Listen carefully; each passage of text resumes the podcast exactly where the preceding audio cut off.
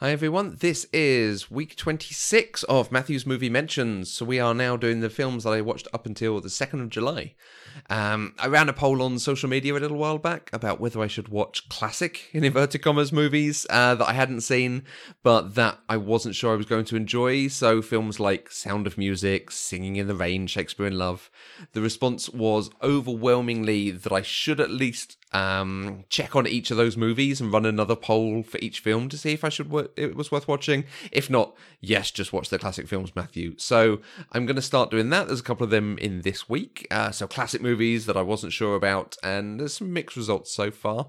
I think I am actually enjoying having watched them at least, so that I can talk about them in full knowledge about it, whether I enjoyed it or not. But at least I now know my feelings on that thing.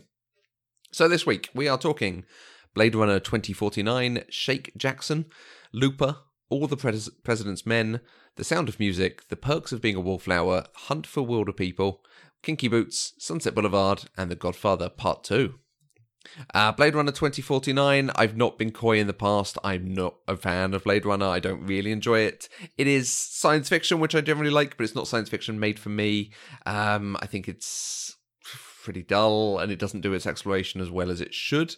Um, I wasn't sure about the sequel in the same way, and it was as expected. It is slow, it's quite pretentious. It tries to do a lot of stuff that it doesn't in the first film, but the problem is it doesn't really expand on it. So we're in a film where the first uh, uh, uh, we're in a world where the first film exists and there have been things like Star Trek and other things doing some of this exploration and, and discussion in better detail and just generally better. So uh, I, have watched it at least now. Um, Sheikh Jackson, a really strange film, um, Egyptian film about a uh, man who's obsessed with Michael Jackson and has to deal with his death and his own past. Um, some of the movements were good fun, but I don't really get why it was made oh, I don't know if that's a good way to explain it. The the end seemed to maintain the status quo. It didn't move the character on, despite him sort of dealing with stuff from his past. So it was a bit strange. Uh, Looper, we're covering on Pop Culture Deprived soon, so you can hear me gush about how much I like the film on that. I think the film deserves a higher budget for some of the action and another writer going through it because some of the exposition's a bit clunky, some of the plot development is not as nuanced as it could be, but overall, it's a great film. It's worth watching. Um, All the President's Men is uh, a classic film that I felt I should watch. So, so not on on that list that I didn't think I was going to enjoy. I, I did enjoy it.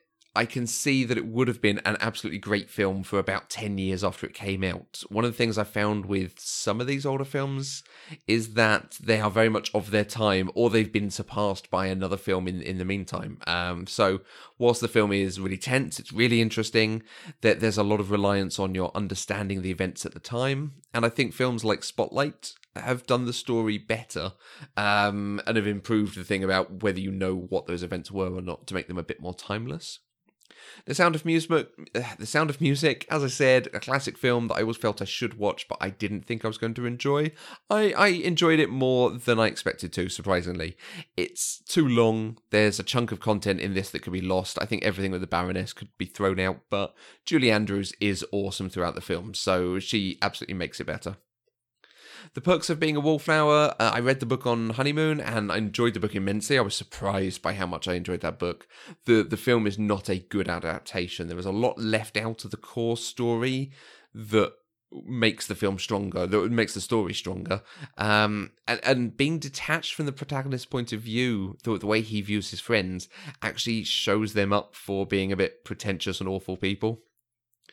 Hunt for Wilderpeople is my continuing to check out the, the earlier movies of Taika Waititi. This is significantly better than Eagle vs. Shark. Um, it lost its way a little in the middle. I feel it drifts a bit a, a couple of times, but the performances, the the characters, the interplay between them, they carry this film. They they were really engaging and really enjoyable. Kinky Boots we saw on stage a few months ago, so we wanted to watch the film, having never seen it. Um, I'm really, really pleased it popped up on Amazon Prime.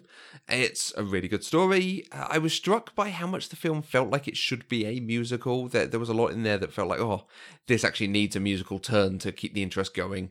Um, probably more so than the straight comedy drama suited it.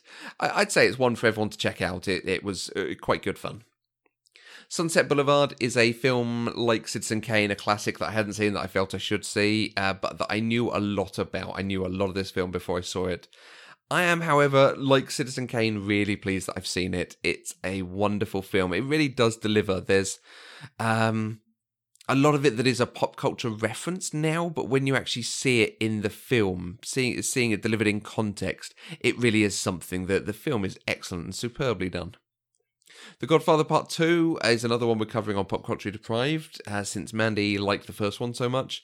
It's one of my favourite film series, and the movie can be hard work at times, but it's really rewarding to when you get through the whole thing and you, you see what it was doing, what the structure was, what the story was doing, and you go, oh, that's really good. That is unlike pretty much any other film you'd ever see. So, uh, great, great film. My recommendation for this week is really hard to choose because I love The Godfather Part 2. It is a wonderful film, and I think Sunset Boulevard was as good. Um, but they're all they're both really, really well known. I think because it was new to me, I have to recommend Sunset Boulevard. Uh, there's a quiet tension throughout the film. It just absolutely permeates the story and the performances and makes it all a bit sinister. That the characters, the mise en scene really helps the sort of stark black and whiteness that's going on and, and the the amount of just frippery that's uh, on display in this woman's house.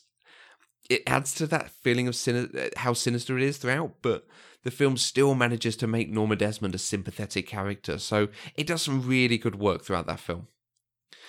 Next week, uh, some great films that I've been watching. Uh, I watched Star Trek: The Motion Picture, so that will be fun to discuss on a podcast coming up. Um, and we've had a good range of classic films actually now suddenly available. So I've been watching some stuff that I feel I should see. So look out for my feelings on them when they come out next week. See you then.